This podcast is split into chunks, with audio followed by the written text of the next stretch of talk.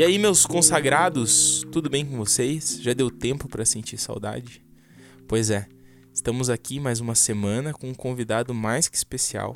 O nome dele é Samuel Toaldo, foi um cara que inventou um aplicativo chamado Goleiro de Aluguel. Esse aplicativo consiste em convocar goleiros para partidas de futebol.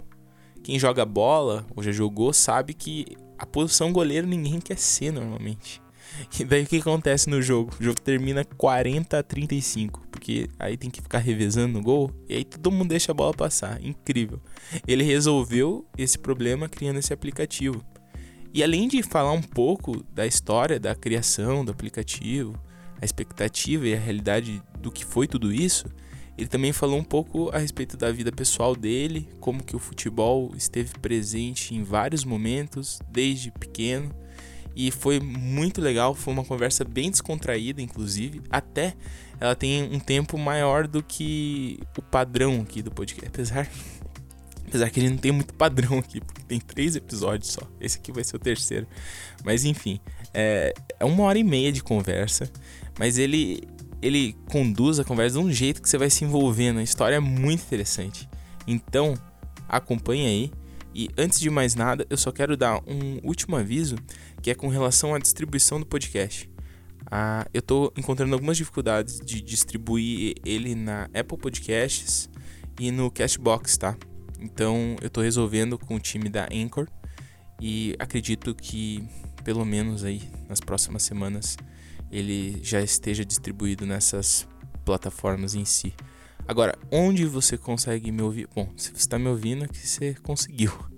Mas estamos em Spotify e Google Podcasts e mais umas outras quatro plataformas ali que não são tão conhecidas. De qualquer forma, eu vou passando atualizações no Instagram, arroba podcastgap. Beleza? Me sigam lá e vamos pro episódio.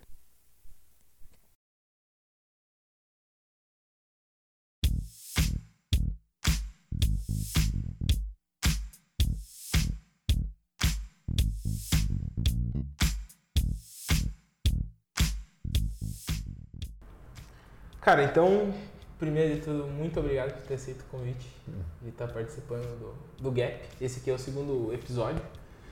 Primeiro eu gravei com um designer que falou um pouco a respeito da, da vida dele, da vivência e tudo mais. E agora estou trazendo você aqui. Eu conheci você em dois mil e dezessete, o Goleiros de Aluguel. Estava bem famoso na época por causa do Shark Tank Brasil. Acho que sim. Todo, muita gente devia conhecer vocês nessa época. Bastante, até hoje, né? Por causa da visibilidade e tal. E daí vocês trabalhavam no mesmo coworking que eu e pensei, pô, seria legal trocar uma ideia com o Samuel. E sobretudo assim, uma das coisas que eu mais tenho interesse de saber, que eu ainda não sei, é aquela questão de quando que você começou com esse lance de futebol, ser goleiro, começou de maneira natural, como é que foi? Bom, o meu primeiro contato com o futebol foi em mil novecentos e noventa, uhum. né, na Copa do Mundo. E eu acho que principalmente para os homens, agora as mulheres também, né? Mas em algum momento a gente sonhou em ser jogador de futebol. E uhum. quando eu vi a Copa, aquelas camisas coloridas, as torcidas, os jogadores, eu me apaixonei. Eu tinha seis anos. Seis anos. Aí eu comecei a pedir para os meus pais que eu queria ser jogador, queria ser atleta profissional e eles, depois de eu encher muito o saco deles, eles me colocaram numa escolinha de futebol. É, no bairro que nós morávamos, aqui em Curitiba, que é Santa Felicidade. É, e lá tem dois clubes muito tradicionais de futebol amador, que é o Iguaçu é, e o Trieste. Uhum. E meu pai sempre foi do Iguaçu, jogou lá, tudo. E eu tenho um irmão que já faleceu, que é o meu irmão mais velho. Pra você ter uma ideia, nós somos em sete filhos, né? Sete filhos? É, são cinco mulheres, né? Ele era o meu irmão mais velho e eu que sou o mais novo de homem. E o meu irmão era bem mais velho que eu, ele já faleceu. Ele foi centroavante do Iguaçu e eles tiveram uma briga de família. Ele com meu pai, eles não se falavam mais. E meu pai não levou ele pro Iguaçu, ele levou pro rival, que é o Trieste. Tipo de pirraça. É, levou para pro Trieste, gostava muito de futebol e ele ficou assistindo o primeiro treino das crianças. Aí acabou o treino, ele filho de italiano. Então, pra você ter uma ideia, ele era mais grosso que apito de navio, né? Ficou ali gritando na beirada do campo e acabou o treinamento. Ele foi falar com o professor das crianças. Ele chegou e é, foi bem direto. Disse o seguinte, ó, eu olhei meu filho jogando bola, ele não tem jeito nenhum para ficar na linha, tá? Então, para não te atrapalhar, coloca ele no gol. Ele não vai atrapalhar o time. E daí foi assim que no próximo treino eu comecei a ser goleiro. Eu fiquei chateado na época, porque quem não quer fazer gol, né? É, fui, fui para baixo das traves e minha mãe, sempre muito compreensiva, ela tentou me convencer que era uma boa ideia. Então ela falava, olha, você vai ter um uniforme diferente, você vai poder pegar a bola com a mão. E foi ali que eu comecei a me apaixonar pela posição, comecei a me destacar, uhum. é, ser melhor que as outras crianças, ter mais confiança do técnico. E ali começou a minha trajetória no futebol. A minha família, ela nunca me cobrou de ser um atleta profissional. Ela sempre considerou que isso era recreação, era uma atividade física. Uhum. É, coisa paralela. É, coisa paralela. Então, eu sempre joguei futebol, fiz categoria de base. Aí quando eu cheguei com quinze, dezesseis anos ali, que é a época que você vai se tornar profissional, né? Sim. É, eu acabei não tendo incentivo dentro de casa. É, eles achavam, não, vai jogar teu futebol lá, mas nada de virar profissional, vai estudar. E acabei indo por outra vertente, uhum. né? Acabei indo estudar técnico informática, depois fui fazer universidade de física. Mas minha trajetória começou lá nos anos noventa, então eu sempre fui só o primeiro jogo da minha vida que eu joguei na linha, o resto eu sempre fui goleiro. Você lembra até do teu primeiro jogo, assim, de lembro, de gol e tal? Eu lembro, eu lembro até do uniforme do, do Trieste, que ele era branco, com as listras é, verde e vermelha, que é a bandeira da Itália, e azul, né?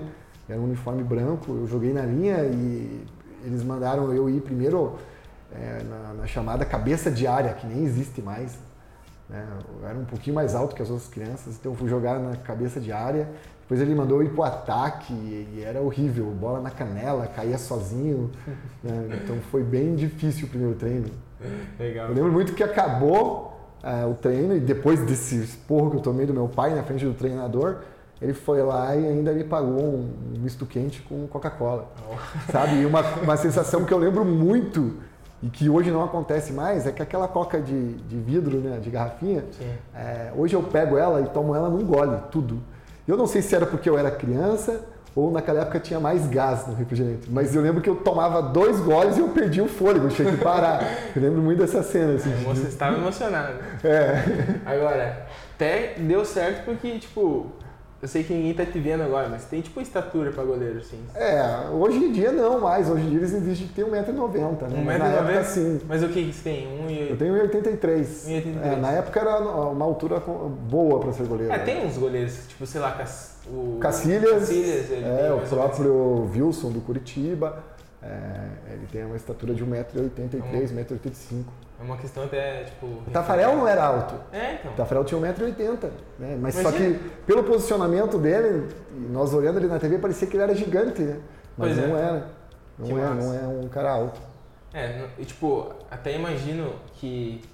Até agora já indo para uma outra vertente da, da história, que seria o Goleiro de Aluguel, que é o aplicativo uhum. que... Talvez as pessoas mais associem a, a tua história hoje, né? Quem, tipo, do negócio, né? Em si.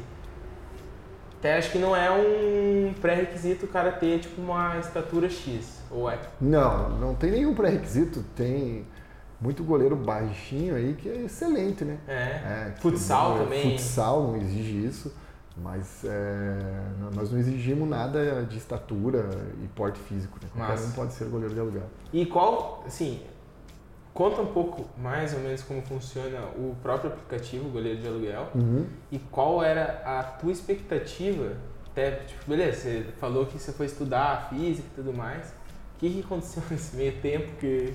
Cara, fui, fui estudar física... Depois de alguns semestres eu vi que não era nada aquilo que eu imaginava, eu queria ser um cientista, trabalhar com pesquisas industriais e não era isso, né? É, até por ser jovem eu não conseguia aceitar muitas coisas que os professores estavam me passando, questionava muito. Eu lembro uma vez que o professor mandou sair da sala, que era uma aula de física, física três, se eu não me engano, e ele queria que eu fizesse todas as contas na mão, no punho. Uhum. E eu falei pra ele, pô, quem tinha que fazer isso era o Isaac Newton, eu tenho um computador. Ele falou, vaza então, cara. E na verdade ele tinha total razão, porque ele estava desenvolvendo meu raciocínio. Aí quando eu saí da academia, eu fui lecionar para ensino médio. E lá eu me assustei muito, né? Porque além da remuneração ser mais baixa do que eu ganhava sendo técnico em informática, é, eu dei aulas em escolas estaduais. Né? Eu dei aula uma escola, uma escola Francisco Zardo, lá em Santa Felicidade, que foi o único colégio que eu estudei na minha vida toda, antes de entrar na, na faculdade, e no Colégio Estadual do Paraná. Aqui no Centro. É, é, então eu, dei um, eu lecionei durante um ano e foi, de, foi difícil, eu não me adaptei, eu me sentia aquele falso impostor, né?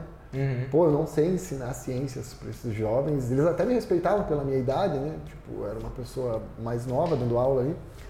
E daí eu voltei a trabalhar com informática, é, e eu trabalhei numa empresa como técnico de redes durante dez anos, uhum, nessa empresa aí, e nesse tempo eu fiz vários cursos de especialização, comecei a desenvolver o website também, é, e até que em dois mil e onze eu resolvi abrir minha própria empresa, né? Hoje está muito na moda você ser empreendedor e tal. É. E na época foi o seguinte, eu fui conversar com o diretor da, dessa indústria que eu trabalhava e pedi um aumento. Ele falou que eu já estava no teto máximo, né, da empresa.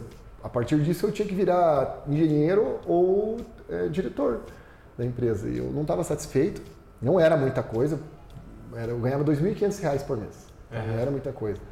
É, mas hoje, pela realidade que nós conversamos com a galera aqui do Brasil, está é, né, tipo, acima da média. Sim. Aí eu resolvi abrir a minha empresa.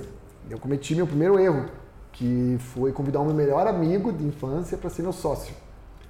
E não tinha nada a ver, meu, porque ele era meu amigo, ele não ia me complementar profissionalmente.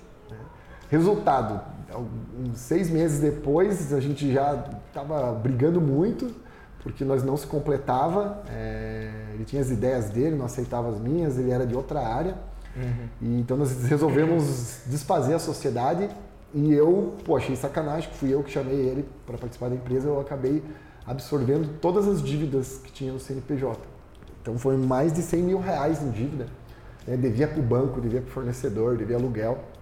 E eu voltei para essa indústria, falar com esse diretor, pedi o meu emprego de volta de dois mil e quinhentos reais. Né? Preciso desse emprego, porque eu estou endividado. Né? Estou é, endividado e tal. E ele pegou e falou, olha, você não queria ser empresário?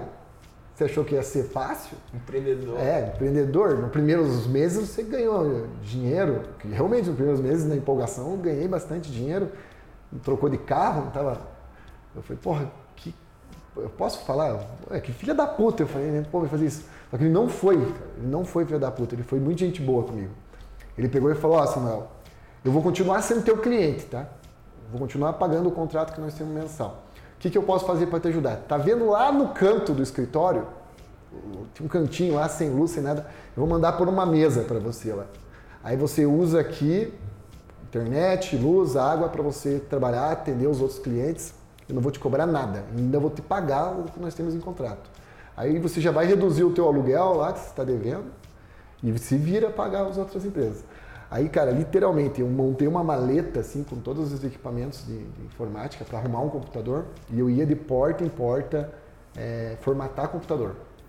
Eu ia na lanchonete, na panificadora, na escola de inglês, é, e loja de revenda de carro.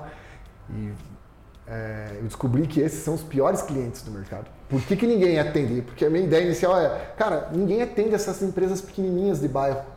Na parte de T I, na parte de informática, eu vou atender eles. Pô, descobri na chicotada que eles são os piores clientes. Por porque eles não, não aceitam pagar pelo serviço o valor que é correto. Eles sempre querem pagar muito abaixo do mercado. Eles tentam te passar para trás. Tinha loja de carro. Aqui em Curitiba tem uma, uma rua, uma avenida atual do Túlio, que é, tem várias lojas de revenda de carro. Uhum. Só tem picareta lá. Nunca comprem carro lá. Porque tinha, tinha dono de loja que eu ia lá, formatava o computador, entregava para ele bonitinho. No dia seguinte ele me ligava e falava, o computador não está funcionando. Pô, ia lá, chegava lá e ele tinha trocado o computador. Ele colocava um outro para pagar, né, uh, o serviço de um computador por dois. Eu falava, não, mas você trocou o computador. Ele, não, prove. Aí, maior dor de cabeça. E foi assim que eu comecei a pagar as dívidas dele, negociar com o banco, negociar com o cartão de crédito, é, com fornecedor, uhum. fui pagando é, e eu ali nesse período eu entrei numa depressão enorme, né? Eu já vinha desde a época da universidade, porque o curso de física exige muito do aluno, né? Pois é, você tem que estudar dois períodos. É, conhecimento analítico, estudar dois turnos, eu trabalhava, né? Eu estudava de manhã, trabalhava à tarde nessa indústria e de noite voltava para ter aula aqui na reitoria. Então eu ia para o Centro Politécnico, ia para a Araucária trabalhar, depois voltava para a reitoria. Então a vida era muito corrida. É, eu tinha um relacionamento, eu terminei esse relacionamento de anos, abri a empresa e daí só foi água abaixo, daí pronto, entrei em depressão. No começo não aceitava depressão, né? Eu era uma pessoa que achava que isso era para fracos, uhum. só você focar e trabalhar que ia passar. E na verdade é biológico, né? Claro. Eu não conseguia sair da depressão, não conseguia, daí eu fui procurar ajuda, né? Ali foi o momento da virada, acredito eu, que eu admiti que eu estava doente, que não era frescura. Eu falei, não, eu tô doente, eu tô mal, eu tô com pensamentos suicidas, né? Aí... E as pessoas do teu redor com certeza notavam isso. Eu morava sozinho, né? Eu morava sozinho e daí a minha mãe começou a notar que eu tinha sumido é... e meus amigos também, poxa, eu sempre joguei muito futebol, sempre. Futebol sempre teve presente é, na tua vida. A ir, meio obrigado. Futebol sempre me deu muito prazer hum. e ali que eu percebi que eu estava doente. Eu não queria mais jogar futebol. Eu não queria mais assistir, não queria mais fazer nada, queria só ficar em casa, daí eu ia trabalhar por obrigação, né? Aí, pra pagar os boletos? É, pra pagar os boletos. E muito mal, é, insônia, né? Não, não conseguia dormir, tinha crises de choro, né? Eu não contava pra ninguém, né? Veja, a gente é criado num meio machista, né? Sim. Então, pô. Orgulho. É, eu vou contar que eu tô chorando do nada à noite, fico a noite toda chorando. É, e daí eu admiti que eu estava doente, aí eu fui pro, pra psicóloga. Depois eu fui para um psiquiatra, né? Não, não era suficiente fazer terapia. E ali eu comecei a me preocupar mais ainda, porque o, o tratamento para uma depressão é muito caro aqui no Brasil, né? Se você tem plano de saúde, ele vai te dar lá, sei lá, um plano de saúde bom vai te dar uma terapia por semana ou por mês. Acho que eu precisava, é, eu precisava eu tava demais. Estava querendo até esses tempos atrás, é, tipo, é muito difícil. Precisava demais. Daí eu conheci uma psicóloga, a Denise, né? Ela acreditou muito em mim, sabe? Eu comecei a pagar o tratamento e daí ela falou, não, Samuel, você não está conseguindo pagar, paga o psiquiatra que você precisa tomar os remédios. Aí comecei o tratamento, comecei a tomar o remédio e ela sempre falava assim, você não pensa em voltar a jogar? Eu tinha parado. Ah, eu penso, mas os remédios me deixam muito lento, né? Eu tomava quatro, cinco tipos de remédio, né? Remédio para dormir, remédio para ansiedade. Mas tudo, controlado. Controlado, ah, controlado. Tá. Aí ela, ela foi me incentivando e eu comecei a voltar a jogar, né? É, voltei, daí é, foi bem no período da Copa do Mundo de dois mil e catorze, né? É, dois mil e catorze eu comecei a jogar direto de volta e daí eu ia pro campo e não voltava pra minha casa, porque eu ia com meus amigos e os times depois estavam sem goleiro, pediam pra eu ficar. Eles viam que eu era o goleiro fixo, estava vestido de goleiro. Fica aí, goleiro, depois eu te levo para casa, eu te pago uma cervejinha. Na época eu tinha parado de tomar cerveja por causa dos remédios. O famoso, né? Goleiro não paga. É, o goleiro não paga. Aí eu fui, comecei a jogar, dois mil e catorze inteiro, e eu comecei a me sentir melhor. Porque o que acontecia? Eu ia, jogava três, quatro partidas na noite, eu chegava em casa exausto. Daí eu comecei a parar de tomar o remédio que eu utilizava para dormir. Cheguei no médico, claro, né? Falei, olha, eu não quero mais tomar remédio para dormir porque eu achei uma válvula de escape que me deixa cansado. Corta esse remédio. Daí fomos tirando um pouquinho, daqui a pouco eu parei de tomar o remédio para dormir. Depois eu comecei a participar de um campeonato. Ali me, me viram jogar e me convidaram para um time, aqui amador de Curitiba, que era mais organizado. Ali melhorou minha autoestima, sabe? Eu entrei no time, passou algumas partidas, o técnico chegou e falou, cara, você tem que ser o capitão, É, é o que mais conhece futebol, ali me, me deu um up, assim, cheguei pro sempre psiquiatra. Sempre foi muito ativo, assim, é, no jogo. Sempre, sempre. Quando você jogava, assim, sempre, sempre dar opinião, colaborativo, tal. É, destruiu o time e tal. Hum. Aí eu cheguei pra psicóloga e pro psiquiatra, pedi pra tirar mais alguns remédios, de ansiedade, acabou minha ansiedade. Hum. E daí comecei a jogar cada vez mais futebol e trabalhar, futebol e trabalhar, futebol e trabalhar. Até que eu cheguei num, num, numa fase ali que eu falei, eu não quero mais tomar remédio. Daí, não, é impossível, você está passando por um tratamento de depressão. Eu falei, eu posso tentar ficar uma semana?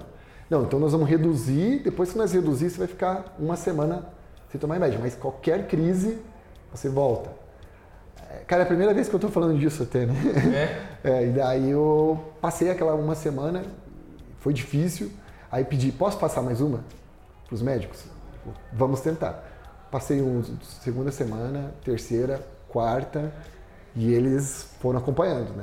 Uhum. É, e daí, quando chegou no final do, do dois mil e catorze, rolou um churrasco dos meus amigos da época da Universidade Federal e rolou futebol. E tem um grande amigo meu, que é o Rodrigo Loforano, a gente tinha banda na época de faculdade e tudo. Eu estava lá no, no churrasco e batendo papo e cada um começou a contar a vantagem ali e eu falei, ah meu, eu sou convidado para jogar todo dia, os caras vão me buscar em casa, me pagam um churrasco e tal. E ele pegou e falou, ah, você tá falando isso porque você acha que é bom?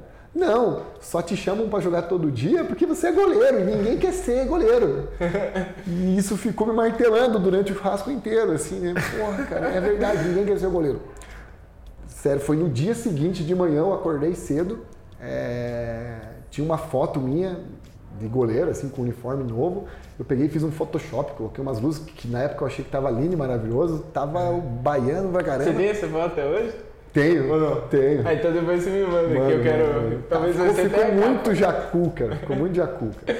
É, ficou... Como que? Eu escutei até um termo essa semana, cara. É, é. Bolsonaro Aesthetics. Ficou total, velho. Ficou total. É. E eu achei que tava massa, coloquei uns fogos ali e tal. Tipo, é, o goleiro. É, e daí fui no Facebook, criei uma fanpage Goleiro de Aluguel. Uhum. Na manhã seguinte, que o meu amigo falou. E mandei pra ele. Mandei o link, ô, oh, meu, semana que vem você vai precisar de goleiro, me aluga aí.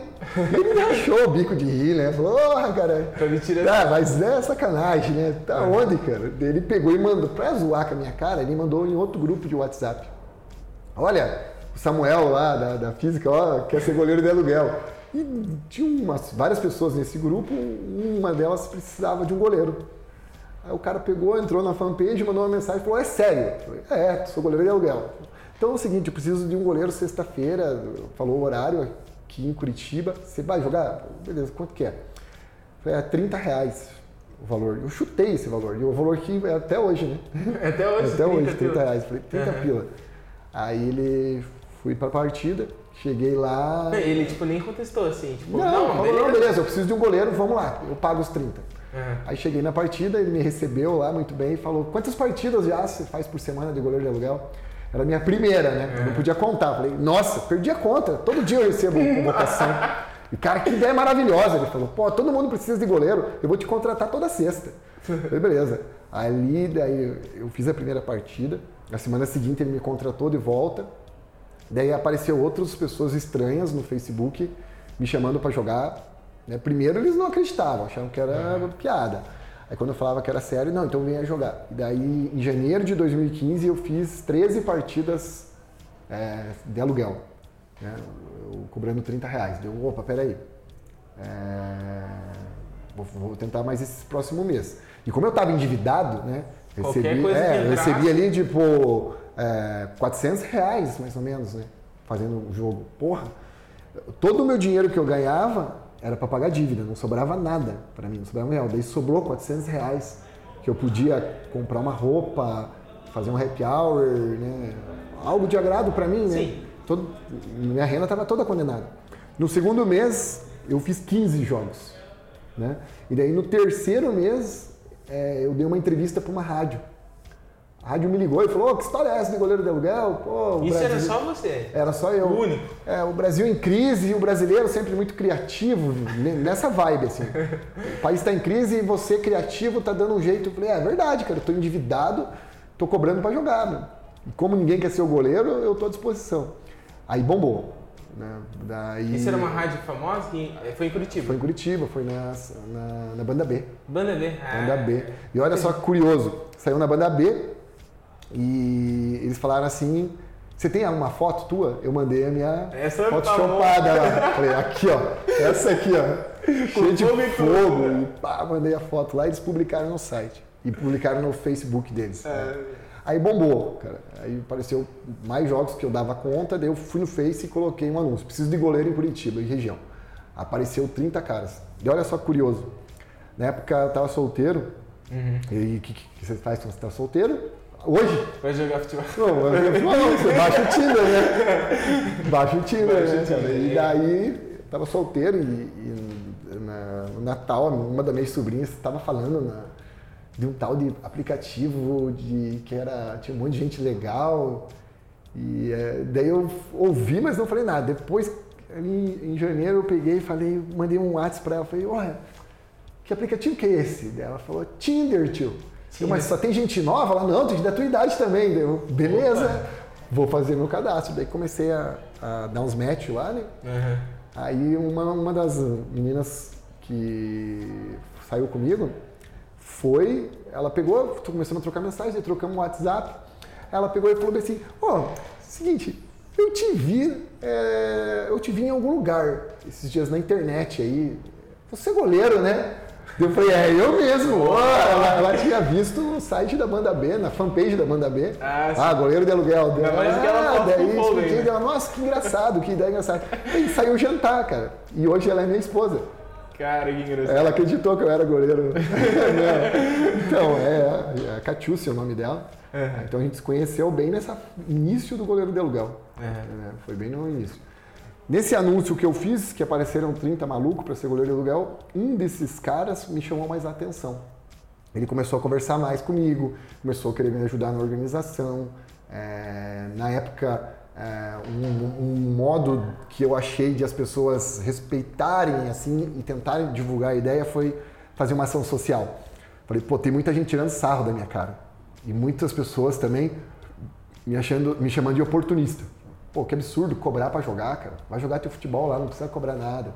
Falei, não, peraí, eu não posso deixar é, marginalizar isso aqui que eu tô fazendo. Então eu vou fazer uma ação social, vou ajudar crianças que daí... Se alguém falar mal, eu vou falar, é, mas peraí, eu tô ajudando criança. Daí eu comprava bola com parte do que eu recebia e doava para crianças carentes. Isso, essas crianças carentes aqui em Curitiba? Em Isso, região metropolitana. Eu, eu fiz doação para alguns abrigos, né? A casa do pai, para a casa das meninas e para a casa dos meninos e para Campo Largo também. Quando eu comecei a fazer essas doações, quando eu fiz a primeira doação, esse goleiro, o nome dele é Eugen, ele me ligou e falou, por que, que você não me avisou que você ia doar a bola? Falei, ah, não, fiz. Falei, meu, no próximo, é, vamos fazer junto, quero te ajudar, eu acho que eu consigo um pouco mais de dinheiro, daí nós conseguimos comprar mais material. Aí nós fizemos uma segunda doação, ele já estava com a gente, é, comigo, né? E daí, é, daí comecei a observar ele, e eu tinha errado lá atrás convidar o meu melhor amigo para ser meu sócio. Eu vi que o Eugen, ele me completava, sabe? Ele era mais duro nessa parte de cobrança. Ele, os outros goleiros começaram a jogar e não começaram a repassar minha comissão. E eu não cobrava. Né? Porque era tudo muito manual. Assim. Era tudo manual. Como que tudo na base da assim, tipo, era trinta pila? É, o cara ia pro jogo, recebia os trinta e depois ele, ele tinha que repassar pra nós. Ah, né? Teve... E daí nós mandava pro... A pessoa que contratou o goleiro. Mas você ia até o cara pegar o dinheiro? Ah, então, eu não ia. Ah, eu não ia. É, daí nós mandavam, eu mandava um formulário pro pessoa que contratou o goleiro pra ele avaliar e daí eu fazia um rankzinho no Excel assim. E mandava o link no Facebook lá e no grupo de WhatsApp, como era só em Curitiba. Ó, oh, o ranking desse mês. Ah. Eu comecei a dar um par de luva pro melhor goleiro. Aí o Eugen veio e falou, como é que tá o financeiro? Eu falei, cara, eu não tô cobrando ninguém. Meu Deus, mas e o dinheiro? Nem existe. O dinheiro das bolas. Eu falei, é o dinheiro dos jogos que eu faço. Ele falou, não, vamos lá cobrar a comissão, né, que era quarenta por cento. Aí ele pegava aquela planilha lá e ia ligando. O WhatsApp ligando, ó, oh, você tem que passar pra nós vinte reais, dez reais. Daí ele ia no terminal de ônibus, no trabalho do cara, ele marcava. Mesmo. Quando o cara não queria depositar, ele ia atrás dos caras. Um rolê, né? É, e daí eu falei, pô, peraí, meu, esse cara tá me completando um defeito que eu tenho. Aí chamei o Eugen, falei o seguinte, Eugen, é, daí nós vamos falar de expectativa agora, né? Falei, é. é o seguinte, a gente já tá há três meses aí alugando o goleiro e eu acho que existe um mercado, né? É, porque se... Você tem um produto que vale lá trinta reais, que era o nosso caso, e você consegue vender ele para dez pessoas, você consegue vender para cem, você consegue vender ele para mil e vender para dez mil. Aí ele falou, ah, será, cara, tal? Mas eu tô me divertindo muito, era diversão para ele. Uhum. Falei, então é o seguinte, quero fazer um site para fazer isso aqui rodar em outras cidades, só que eu quero gastar o menos possível, eu quero usar uma plataforma gratuita, né, WordPress, quero usar Google Forms, Google Sheets, WhatsApp, até para nós ter um, uma, se der certo, nós vamos ter uma história que realmente nós começamos do zero. E daí ele, é, tá, tem uma condição, qual que era a condição do Uai? Ele já tinha o trabalho dele aqui em Curitiba, é, e ele falou, olha, eu vou continuar na minha profissão, não vou largar para ser goleiro de aluguel, jamais. Então todo o dinheiro que nós ganhar, vamos doar. Eu não, nós precisamos ter dinheiro para manter a empresa funcionando. Dele, tá, vamos ver onde é que vai parar isso. Daí, mas no começo ele queria doar todo o nosso dinheiro. Aí o Eugen, a gente fez o site, tudo, é, eu desenvolvi mesmo sozinho, colocamos na internet e daí começou a ter mais jogos em Curitiba. E uma coisa que eu falo, para uma startup dar certo, um, se você for começar, você e mais um sócio, alguém tem que ser filho de rico, cara. Senão não vai dar certo, isso é, é fato. E eu não sou o filho de rico, tá? O Eugen era, esse foi mais um ponto positivo. Quando eu conheci a família dele, eu falei, caramba, meus, vocês são muito ricos. Né? E não falei nada, mas eu observei isso, porque quando nós passamos por dificuldade, mesmo ele não querendo, ele falava, meu, e agora onde é que nós vamos arrumar dinheiro? Eu falava, teu pai. Não, eu não vou pedir dinheiro pro meu pai. Eu falava, eu peço. E foi assim no começo, cara. Sim. Foi o pai dele que, que deu um aporte. Ajudou bastante. Ajudou, principalmente quando é. nós erramos e tomamos calote e tudo, o pai dele que ajudava. Lógico que nós pagamos o pai dele de volta, mas fica aí a dica pra tua startup dar certo. Se você não for filho de rico, arruma um sócio que seja. Já dá pra criar um curso aí. É.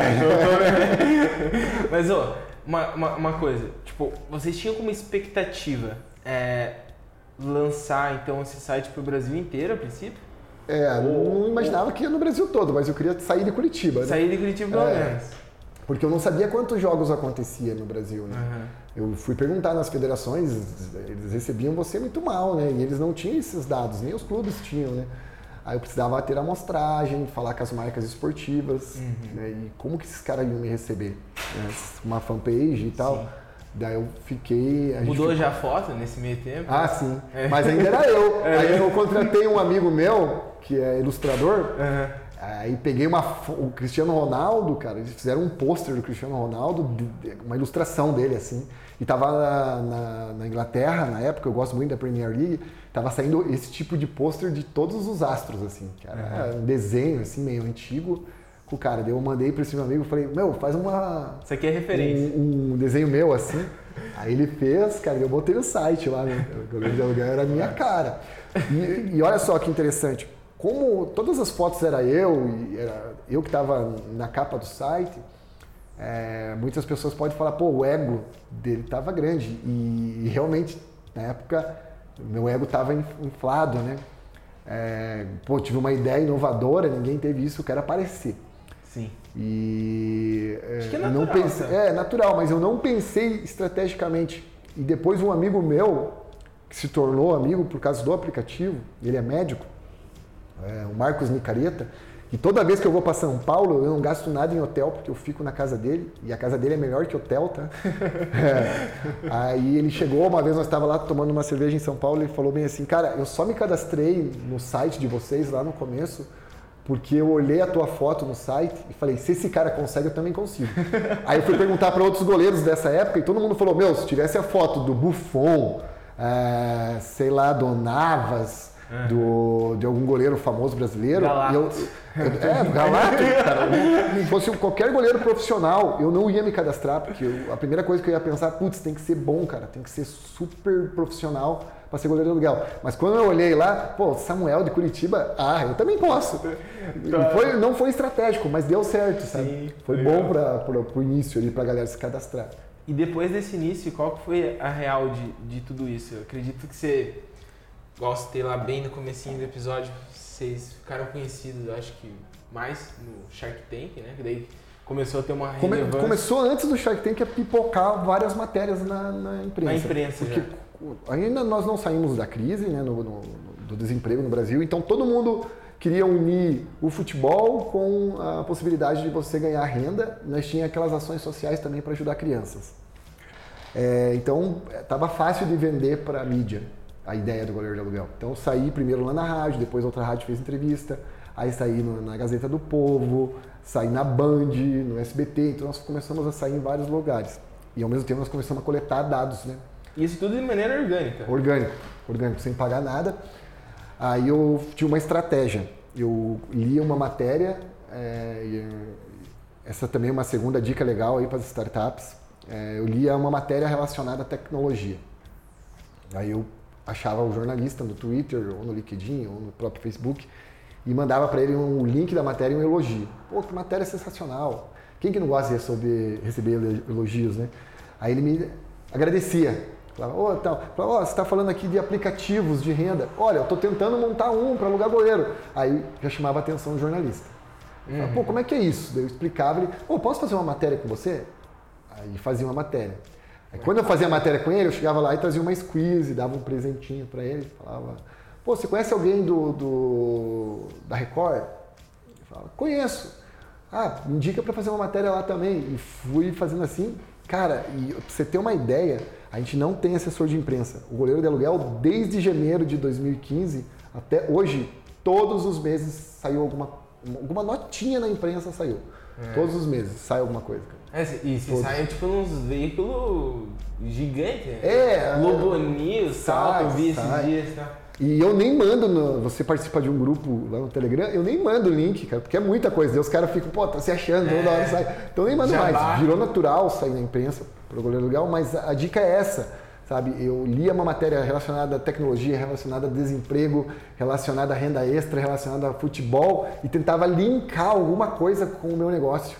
E daí eu entrava em contato com o jornalista nas redes sociais e daí apresentava o que era a minha ideia e batata, dava certo. E depois de um ano, eu mandava, eu pegava o contato do cara e mandava um chaveiro, cara, do Goleiro de Aluguel, uma garrafinha, e isso abre muitas portas. Mandava, ó, oh, lembrei de você, Feliz Natal. Ele fala, como é que tá a startup? Ah, cresceu assim assado, fechamos o investimento, vou fazer mais uma matéria. E assim foi, sem assessoria de imprensa. Ele, né? É, e daí é, a gente coletou dados e chegou num número.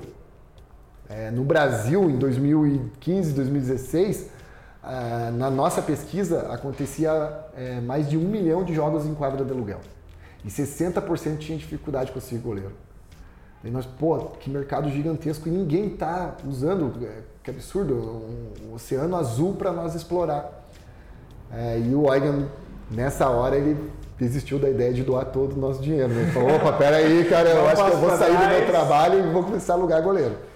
Aí nós começamos a buscar um investidor, né? Ele, ele saiu, de fato, dele? Ainda não. Ainda estava lá? Ainda ele estava lá. Né? Nós vamos buscar um investidor. Como é que funciona a startup? Vamos atrás de um investidor, porque nós precisamos fazer um aplicativo, porque esse site não dá para ficar no Ctrl-C, Ctrl-V. E era tão padronizado no nosso site, a pessoa preenchia o formulário do Google lá, alimentava a planilha, daí da planilha nós copiava os dados do jogo lá bonitinho, né? Data, horário, local... tipo de partida, tipo de campo e quantos goleiros precisava e mandava no grupo de WhatsApp. O primeiro goleiro que mandasse o emoji lá da mãozinha com o dedo levantado, nós compartilhávamos o contato dele com o contratante. O contratante recebia, pagava o goleiro, depois o Eugen ia atrás desse goleiro para receber a nossa comissão. Só que era tão padronizado o site com o grupo de WhatsApp que eles achavam que era um bot que nós tínhamos. Mas na verdade era nós dando Ctrl-C, Ctrl-V no celular. E isso era você e ele só? É, eu e o Duas pessoas? Duas pessoas, Ctrl-C, Ctrl-V. Mas você e... ficava tipo também full time? Não, não, nós trabalhávamos porque nós conseguíamos fazer tudo pelo celular. Foi nessa época que a gente descobriu que o iOS é melhor que o Android, cara. Desculpe aí a, a, a, o, a, os fãs aí, né, cara? Mas é o seguinte, no Android, quando nós tínhamos que mandar as mensagens, nós mandávamos um spam gigantesco, né? Uhum. É, bem no começo não era grupo de WhatsApp, a gente fazia listas de transmissão. Sim. Eu acho que nós fomos um dos culpados do WhatsApp limitar a lista de transmissão. Mas é porque nós mandávamos um spam gigante, cara. Tipo, para todos os goleiros de São Paulo, para todos os goleiros de Ribeirão Preto... É, para todos os goleiros de Porto Alegre. E daí até que um dia o WhatsApp nos baniu. Foram banidos. Nós não fomos bloqueados, nós fomos banidos do WhatsApp. Porque daí quando apareceu a mensagem, a gente até guarda o print, é. Nós tínhamos sido banidos, eu falei pro Eugen, não, é fácil, vamos lá comprar outro chip E bola e pra bola. frente, cara, bola pro jogo. Uhum. Aí comprei outro Jeep, mandei a primeira convocação, pá, baniu de novo. Deu, cara, eles estão identificando tudo que falar de goleiro de aluguel, agora vai ser banido. Daí a gente precisava do aplicativo, começamos a ir atrás do investidor. Só que, meu, como foi difícil, porque as pessoas, é, quando falam em startup, o que eles pensam? Tecnologia, É, algoritmos, robô, pensam tudo isso. E quando você chega para o empresário, é, quando você chega para o empresário e vai falar, vou alugar goleiro para jogo amador, o cara dá risada, o cara dá gargalhada na tua cara. Então nós sofremos muito com isso, de pessoas realmente fazerem pouco caso e tirar sarro mesmo, sabe? Tipo, ah, que, que ideia imbecil, meu. Para com isso, vai fazer outra coisa. Achei que era alguma coisa de tecnologia. Mas eles achavam tipo, que a ideia era simples? Qual que é o lance? Cara, eles não conheciam, eles achavam que não, não, não tinha necessidade de alugar goleiro, né? Ah. Né? E daí... É... Talvez porque nunca jogaram bola também, né? Porque... Também, é, muitos... Ah, quem joga sabe, né? Que tipo, o goleiro... Exato. Cara... E daí, o... dentre esses investidores que nós conversamos, um deles falou que queria fazer um investimento, na época, duzentos mil reais. E olha só que interessante, nós ficamos quinze meses fazendo tudo na mão, uma planilha e WhatsApp. Nós faturamos cem mil reais fazendo assim, alugando o goleiro. Desses cem mil, nós pegamos quarenta mil de comissão. Aí tivemos despesas, tivemos que comprar um iPhone novo, daí, né? É, porque o, o celular com Android travava, quando nós mandávamos esse spam gigante. Travava. E o iPhone, ele pegava fogo, cara. Esquentava demais, mas não travava. E daí nós tínhamos que comprar bateria, porque daí tinha que ficar o tempo inteiro com o celular ligado, uhum, e com o e-mail rodando, porque chegar, preencher a planilha lá, nós tínhamos que ser avisado a hora que a planilha... Então a bateria não durava nada. Aí nós fizemos alguns investimentos, investimos no site, fizemos algumas melhorias, sobrou trinta mil para nós, essa grana. Cheguei pro Eugen e falei, olha, vamos fazer um, um aplicativo. Eu não sei programar para aplicativo, meu negócio é site. É, então vamos contratar uma empresa terceirizada. Ali foi um erro. Nós fizemos três orçamentos e optamos por uma empresa aqui de Curitiba.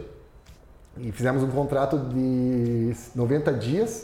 Eles não quiseram fazer o contrato no meu nome, porque eu estava com o nome sujo. E o C N P J nosso era muito novo, eles acabaram fazendo no C P F do, do meu sócio. E depois passou os noventa dias, a gente pagou eles, que eles tinham pedido vinte e sete mil para fazer a primeira versão do app. Aí passou é, sete meses e não tinha nada de aplicativo. Mas foi, esses sete meses foi ah. o tempo que nós demoramos para admitir que nós tínhamos sido enganados. Não, não vai ter aplicativo, cara, eles não vão fazer. É, já era, perdemos dinheiro. E daí apareceu nesse final ali dos sete meses um suposto investidor, né? Ele queria oferecer para nós duzentos mil reais, no... só que na primeira reunião eu não fui muito com a cara dele. É, fiquei meio... É, não gostei do, do jeito que ele falava, tudo, e daí eu fiz uma segunda proposta para nós trabalhar junto durante três meses e depois desses três meses, se desse tudo certo, nós assinaríamos um contrato de investimento anjo. E ele entraria como sócio da empresa. Aí passou vinte dias e eu descobri que ele era mais quebrado do que eu. Eu tinha uma dívida de cem mil e ele tinha uma dívida de um milhão. E o que, que ele viu? Ele viu uma oportunidade de ganhar muito dinheiro através do goleiro de aluguel. Ele viu isso. Uhum. Só que ele tinha uma equipe de desenvolvimento. É, essa equipe de desenvolvimento pegou o código-fonte daquela empresa que tinha nos dado o calote, não conseguiu fazer nada com o código. E ali daí bateu um desespero, porque daí nessa empolgação dos duzentos mil reais, meu sócio foi lá e pediu demissão do trabalho dele. Né? E minha esposa ficou grávida, né? E eu tava com aquela dívida pagando. É, basicamente quem mantinha a casa era ela, né? Ela é psicóloga da, da rede municipal aqui de saúde. É, e daí foi bem difícil, nós morávamos num apartamentinho minúsculo. É, o Eugen, beleza, tava desempregado, mas... Estava tranquilo, né? Não tinha dívida, nada. É, e nós começamos, falei, olha, vamos conversar com as pessoas aqui de Curitiba para ver quem que pode nos ajudar. Nesse período aí que nós ficamos fazendo tudo na mão, nós relatamos tudo num documento, num P D F lá. Todas as telas do aplicativo, todos os fluxos, os botões que precisavam, o que acontece se um goleiro faltar, cancelar, tudo que estava na nossa cabeça, a gente fez um roteiro de desenvolvimento de app. Aí eu fui é, batendo na porta de algumas startups, pedindo para conversar com o C T O deles, né, o cara de desenvolvimento. Uma delas foi uh, uma startup que tinha recebido um aporte milionário aqui em Curitiba. Ela fazia o app para beleza, né? Uhum. De beleza, que era o Build a Date. E o Moacir, que era o gerente de desenvolvimento iOS, me recebeu. Né? Falou, ah, vamos jantar hoje à noite? Eu falei, cara, não dá, porque eu não tenho dinheiro. Não, eu pago o jantar. Eu, beleza, ele foi lá, foi muito cavalheiro, pagou o jantar e ele pegou esse P D F, né, essas folhas, desdobrou, olhou e falou, nossa, cara, vocês são o cliente dos sonhos, porque vocês sabem o que querem. Né? Geralmente, quando você vai atrás de um desenvolvedor, o cara não sabe o que quer. Vocês estão, tá aqui, ó, quero, faça isso, que funciona.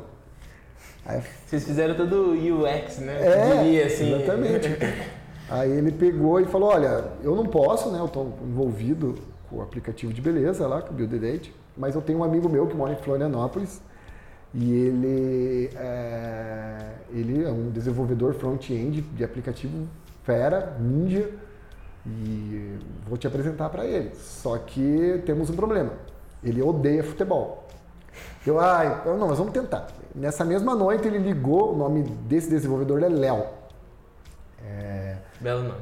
É, daí ele ligou, falou com o Léo, o Léo falou, manda esse P D F para mim aí. Mandou o arquivo. Quando era meia-noite, o Léo me chamou no WhatsApp, falou, olha, amanhã, onze horas, eu vou te mandar um orçamento. Aí eu dei um print e mandei pro meu sócio, ó, onze horas ele vai arranjar um orçamento para nós, de front-end. E ele falou, eu preciso de um programador back-end para me ajudar. Aí o Aiga falou, mas que mané orçamento? Da onde que nós vamos tirar dinheiro? Eu falei, do teu pai, cara. Voltamos ao pai. É, volto, vamos pegar pro teu pai. Ele, não, porque não sei. No outro dia de manhã, eu conversei com outro amigo, é, é, não vou citar o nome dele agora aqui, uhum. Tá? Você conhece ele. É, ele falei, cara, preciso de um programador back-end. Eu conheço um, uma pessoa que é back-end e eu posso te apresentar ele. Mas antes eu vou falar, eu quero conversar com ele, tomar um café. Aí ele foi falar com essa pessoa, que o nome dele é Rafael Marques, tá? Rafael, back-end. Esse meu amigo estava devendo para o Rafael uma grana, que ele tinha feito um site de poker lá e o Rafael fez as programações e ele não acabou não pagando. Aí ele chegou para o Rafael, é, falou, olha, assim, tem uma startup aqui em Curitiba promissora, eu acredito que vai dar certo o negócio deles, eles estão precisando de um desenvolvedor back-end e eu posso te indicar para trabalhar lá. Se eu te indicar, os caras te contratam, você não vai fazer nem entrevista. Ah, é? Beleza? Tô precis... Só estou fazendo freela aqui, preciso de um job é, com mais é, retenção aqui, né? Todo mês eu receba. É... Só que é o seguinte, Rafael, só vou te dizer que é, qual startup que é se você me perdoar a dívida. Falo, pô, meu, você não vai me pagar de jeito nenhum, fala logo. Fala, ah, o goleiro de aluguel. Ele, oh, mas eu uso o site deles, ou a ideia dos caras precisa de um app, então eles precisam de um cara para fazer o app. Ele me apresentou para o Rafael. Aí eu marquei uma videoconferência, eu, Rafael, o Léo, apresentei os dois. E o Léo falou, olha, então me dá essa tarde para eu conversar com o Rafael e nós preparar um orçamento. E o Eugen do lado ali, cara, que orçamento, não tem dinheiro, não tem dinheiro. Eu falei, calma, meu. Quando chegou de noite, do dia seguinte, o Léo, a gente fez de novo a videoconferência. Uhum. E eles falaram, ó, sim, nós chegamos num acordo aqui, eu e o Rafael. Dá três mil reais para cada um e nós fazemos a primeira versão do app. Eu falei, opa. Tem alguma coisa de errado, porque a empresa lá cobrou trinta mil, tinha dez programadores e não conseguiu fazer. Esses dois malucos estão cobrando seis mil. Falei, quanto tempo vocês demoram para fazer o app? É, quarenta e cinco dias. Falei, não, não, não, tem não muita é coisa errada. Tem é muita coisa. Os caras vão roubar os seis mil nossos, porque a empresa não conseguiu fazer em sete meses, os caras vão fazer em quarenta e cinco dias. Falei, não, beleza, vou, dar mais, vou ser mais esperto que eles dessa vez. Eu pago os seis mil, só que... quando esse aplicativo tiver para download na Play Store e na, na App Store. Toparam, falaram, não, beleza. Esconde aí isso. Desligamos, olhei pro Eugen e falei, cara, nós temos quarenta e cinco dias para arrumar seis mil. Né? Dele, ah, mas aonde nós vamos arrumar? Falei, teu pai, cara! Aí fomos conversar com o pai dele e ele não deu um pio, cara. Ele sentou na mesa. Aí nós comemos, pô, casa de rico, cara, lá em Vitimarçu, comida assim, cara, mesa gigante. Acabou o, o almoço, sobremesa, porra, cara, sobremesa deliciosa, né, cara? A gente economizando na comida em casa, né? Cheguei lá, tirei a barriga da miséria. Acabou, daqui a pouco o pai do Eugen falou bem assim, para a mãe dele, bom, agora você deixa nós aqui que nós vamos falar sobre negócios. Oh. Aí é. saiu todo mundo da mesa, os irmãos do Eugen, todo, e ficou só eu, ele e o pai dele. Daí ele falou, o Eugen disse que você precisava conversar comigo. E o Eugen só, conversa aí, eu não vou falar, cara. Daí eu falei, olha, assim, nós estamos com o Goleiro de Aluguel. Ele, ah, sim, pô, eu tô admirando o trabalho de vocês. Aí falou, olha, nós acreditamos que a empresa vai crescer, só que nós precisamos, a gente encontrou dois caras muito bons, estão desenvolvendo aplicativo, nós precisamos de seis mil para pagar ele. Aí ele levantou e me falou, olha, eu sabia que você ia vir pedir dinheiro, eu achei que você ia vir pedir cem mil, seis mil, me dá o número da conta que eu passo agora. Aí, quando deu vinte dias depois que eu conheci o Rafa e o Léo, eles Sim. me entregaram uma versão de aplicativo funcional, cara. Funcionava, eles instalaram no meu celular, assim, eu conseguia convocar o Você Eugen. Quase chorou nesse E o cara, não acredito, tá funcionando. Sim, não tinha todas as funcionalidades que estavam lá naquele manualzinho, Sim. mas já era possível alugar e fazer o pagamento por ali. E daí eu falei pro Eugen, cara, nós não podemos perder eles, vamos chamar eles para ser sócios da empresa. Aí fiz uma proposta para eles entrarem como sócios, se eles realmente quiserem ficar conosco. E mostrei qual que era o plano, né? Pô, o plano é nós capital investimento, nós temos aí o mercado de um milhão de jogos e eu, eu acredito que vai dar certo. E nós estamos trabalhando muito nisso, já faz dois anos, né? É. Fazendo, eles, pô, vocês faziam tudo na mão, cara. Pô, é de, de se admirar isso que vocês faziam. Aí eles fecharam... Isso é, só, tipo, na linha do tempo era que ano, né? Tipo, dois mil e dezesseis. Era dois mil e dezessete. dois mil e dezessete já. Não, desculpe, dois mil e dezesseis. dois mil e dezesseis. dois mil e dezesseis. A gente começou com Facebook em janeiro de dois mil e quinze, uhum. Em junho de dois mil e quinze eu lancei o site, daí foi até agosto de dois mil e dezesseis no site, fazendo na unha. Uhum. Daí a gente lançou o aplicativo no dia vinte e seis de agosto. vinte e seis de agosto. vinte e seis de agosto de dois mil e dezesseis e olha, nós estávamos participando do processo seletivo do Shark Tank. A gente gravou o programa no dia vinte e nove. É, fazia três amigo. dias que o app tinha sido lançado. E daí tava um pitch na ponta da linha, tava mas com pitch, assim... É, os números não estavam interessantes no app, era pequeno. Até entendo, a valuation ficou baixa, entendo isso perfeitamente. É, talvez se nós tivéssemos lançado o app antes, nossa valuation tinha ficado maior, né? Porque ia ter mais goleiros alugados e ia ter que, exigir, ia ter, que ter a, o risco do investidor, né? Nós alugava trezentos goleiros por mês naquela época. Já era coisa. É, já era bastante, né? Já era bastante, mas hoje... Mas não nós... pelo aplicativo. É, no, no primeiro mês de aplicativo já, já deu para alugar. Ah, pelo, já... pelo site era duzentos. duzentos. Nós não conseguíamos alugar mais de duzentos na, na mão. Ah, tá. Não, não, não tinha, cara, como. É, você perdi, faltava você gente para fazer Falt, isso. Não, faltava gente, nós não dava conta. Uhum. Nesse, nessa brincadeira de imprensa aí, de dar presentinho para pessoas de imprensa, a gente acabou saindo no Globo Esporte de São Paulo, cara. Meu. Aí foi uma loucura. Nós fomos para Campus Party. Startup Makers. Ah, sei. É, fiz inscrição, daí nós ganhamos um stand lá. Aí, poxa, o é, que, que acontece? Quem já participou do Startup Makers sabe que todo mundo quer aparecer, cara. Você, que chega a imprensa lá, você quer que a tua startup apareça na televisão, né? E Sim. nós fizemos um standzinho bem legal. Esse meu amigo ilustrador, o Fábio Biondo, ele fez uma história em quadrinho, contando o que, que era o Goleiro de Aluguel, gigante, assim. Então as pessoas chegavam, liam histórias, quadrinhos, já entendia. Tinha nosso uniforme lá, né? Aí tinha um tablet passando um monte de defesa de goleiro. Isso, e a ideia por si só já era inovadora, né? Uhum. É, daí a empresa chegava lá, tinha uma startup de bitcoins, várias startups de bitcoins, várias startups Nossa. de serviço, mas o Goleiro de Aluguel, eu quero falar do Goleiro de Aluguel. E todo mundo ia lá no nosso estante, né? Tirar foto, fazer entrevista e tal. E daí chegou o Jornal Nacional, cara. A hora que chegou no Jornal Nacional, parou, cara, Startup Maker. Todo mundo se jogando na frente porque queria dar entrevista para a Globo. É. E a Globo foi lá e falou, não, vou entrevistar cinco startups, nós que vamos selecionar.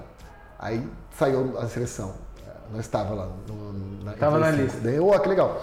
Aí, na malandragem, né, fiz amizade com o cara do microfone.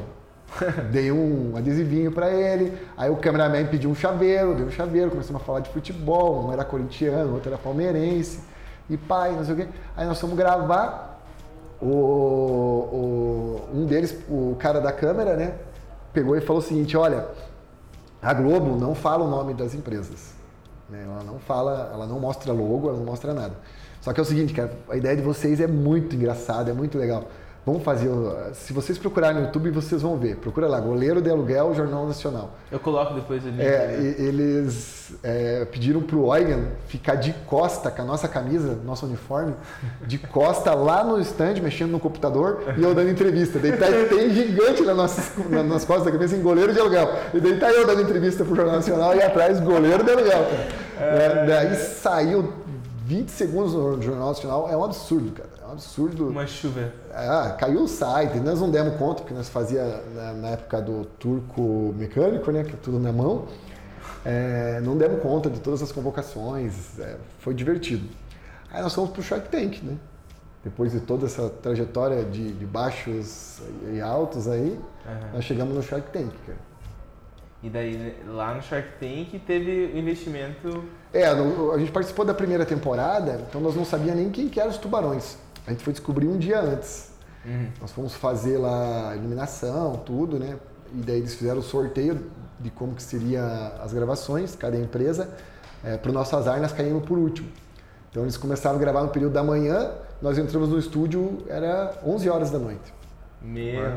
Os caras é. já tinham gastado todo o dinheiro deles. É, estavam exaustos, cara, estavam é. exaustos. E o, a gente teve, durante a noite anterior, a madrugada, para desenvolver um pitch e ver quem que era o melhor investidor para nós.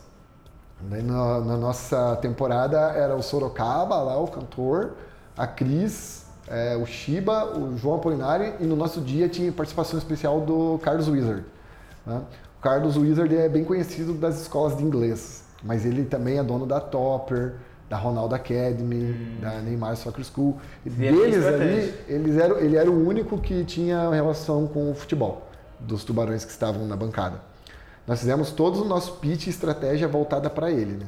Aí nós fomos gravar, é, fizemos o pitch e realmente eles não sabem o que, que é que eles vão ver de, atrás daquela porta, né? Os tubarões.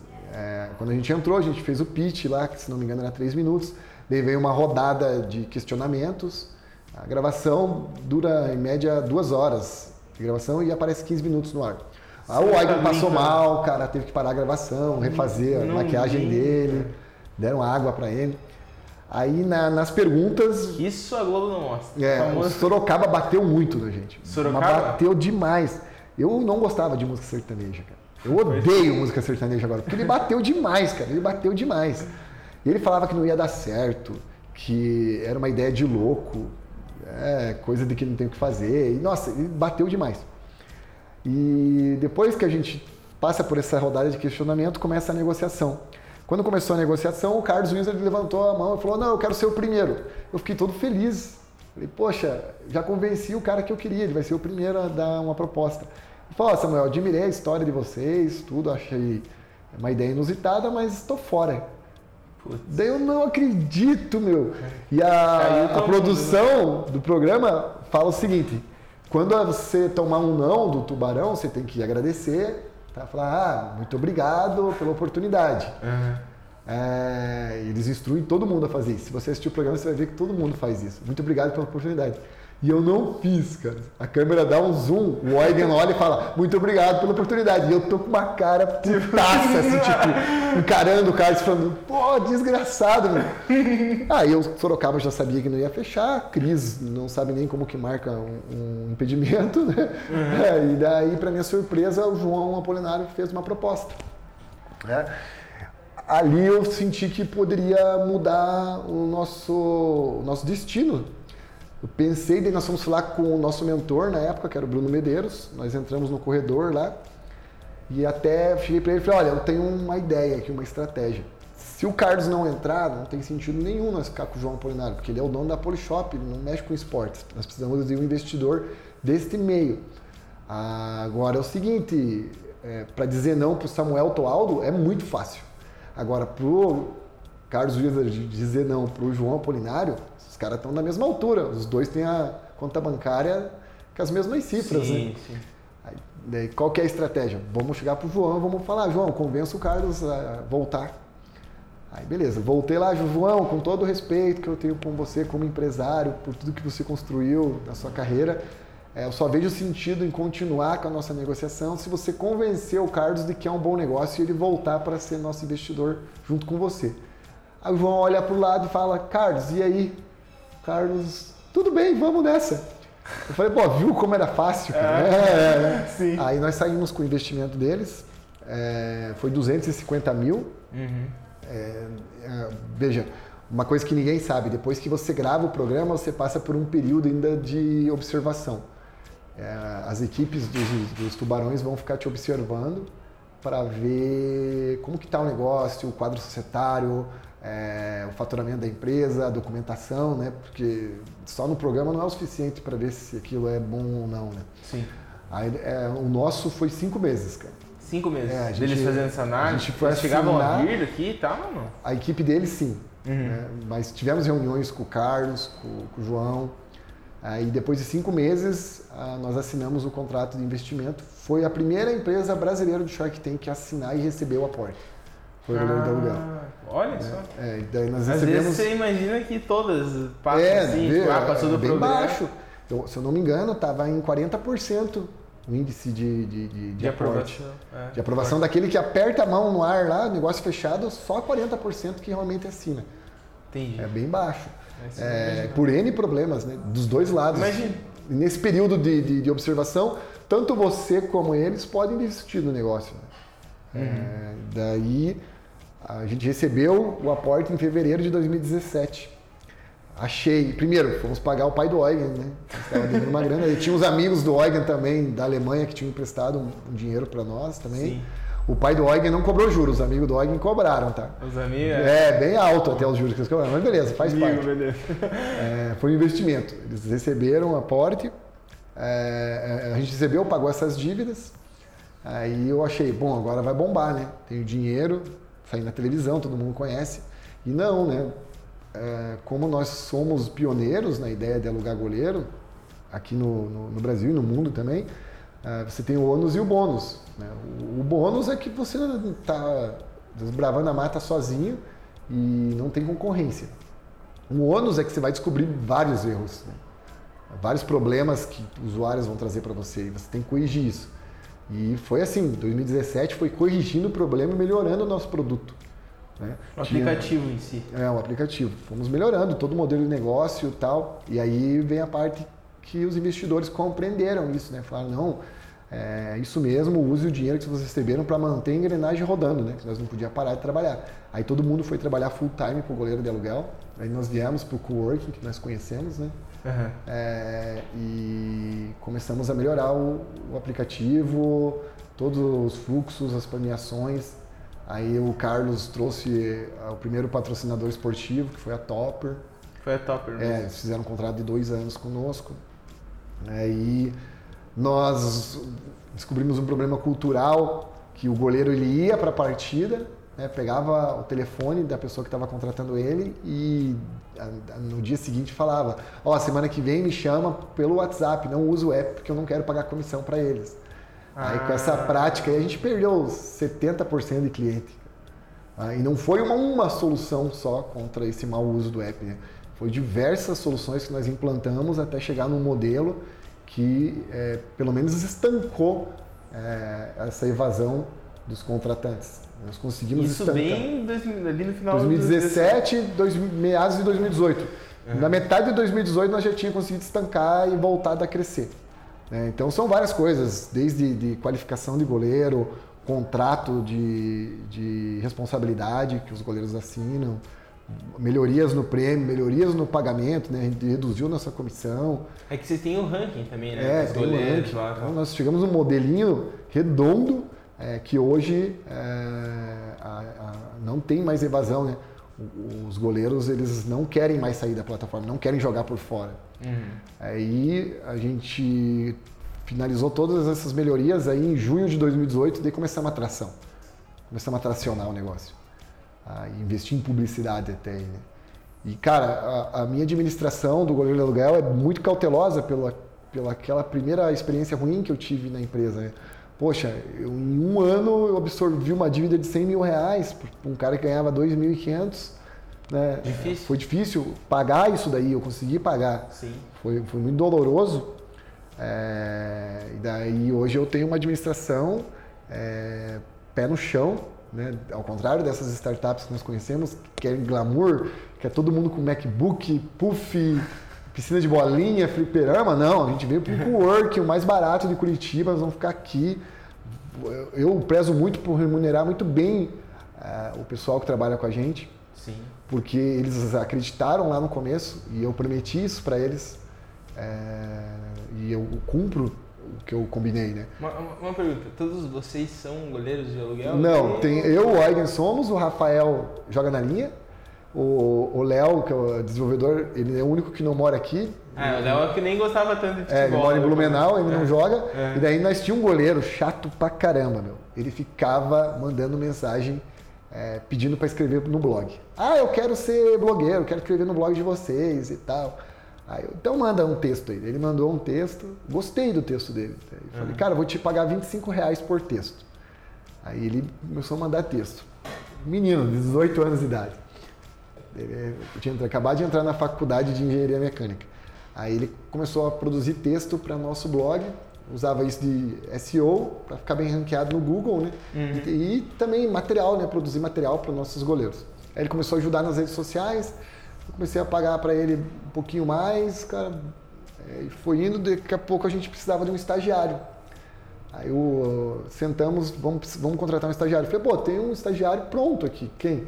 Ah, o Bruno, né? o, o Bruno Nascimento, uhum. que se a galera olhar nas redes sociais é um cabeludão, assim. É, aí trouxemos ele para ser nosso estagiário. Cara, ele não sabia nada de nada. Ele não sabia nem comer, meu. Eu lembro, por causa que quando eu tava no coworking aqui, ele era muito tímido, né? Nossa, ele, ele não sabia muito, nada. Muito né? Ele só sabia ser goleiro e escrever. Uhum. Aí, cara, fui modelando ele. Olha, eu até falo, Bruno, as regalias que você tem aqui no Goleiro de Aluguel, as coisas que você faz aqui, meu, você não pode fazer em nenhuma empresa, que você vai ser mandado embora, meu. Não é normal o jeito que nós trabalhamos, né? Sim. Normal. Aí ele... Cara, ele comia... Eu lembro que quando nós saía pra comer, eu falava, eu não vou sentar na frente dele, velho. Porque ele come igual um cachorro, meu. Aí eu ensinei ele até a comer, meu. Eu falei, não, ó, segura o garfo assim, cara. Não precisa se curvar em cima da mesa. Aí teve um dia que nós estava...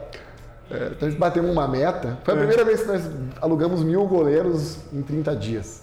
Aí nós vamos comer um pastel. Essa é a nossa tradição, essa é a nossa tradição. Bateu mil, todo mês que a gente bate mais de mil goleiros, né? Hoje nós estamos na casa dos cinco mil, né? É, goleiros, é, a gente bate, a gente vai comer um pastel. Aí nós vamos comer pastel, aí nós estava lá e ele estava cheio de molho na cara e ketchup. Daí eu, pô, eu olhei já para os outros meninos, né? Pro Aigue, pro Rafa. Deu, abri o guardanapo, assim, já com uma cara de bravo, né? E eles já começaram a rir, né? Deu... Bruno, por gentileza, você limpa seu rosto? Ele olhou e falou, não, chefe, eu vou deixar para limpar depois que eu terminar de comer, que eu limpo uma vez só. Daí eu falei, você é um filho da puta mesmo, né, cara? Que desgraçado. E aí, cara, ele ficou com a gente, hoje ele cuida de toda a parte de suporte da empresa, né? Ele cuida de todo esse suporte ao usuário, ele faz sozinho. Uhum. Ele não é mais estagiário, né? Sim. Ele é C L T, mas o apelido ficou pro resto da vida. Agora, como nem estagiário? Que entre outro estagiário, ele vai ser estagiário.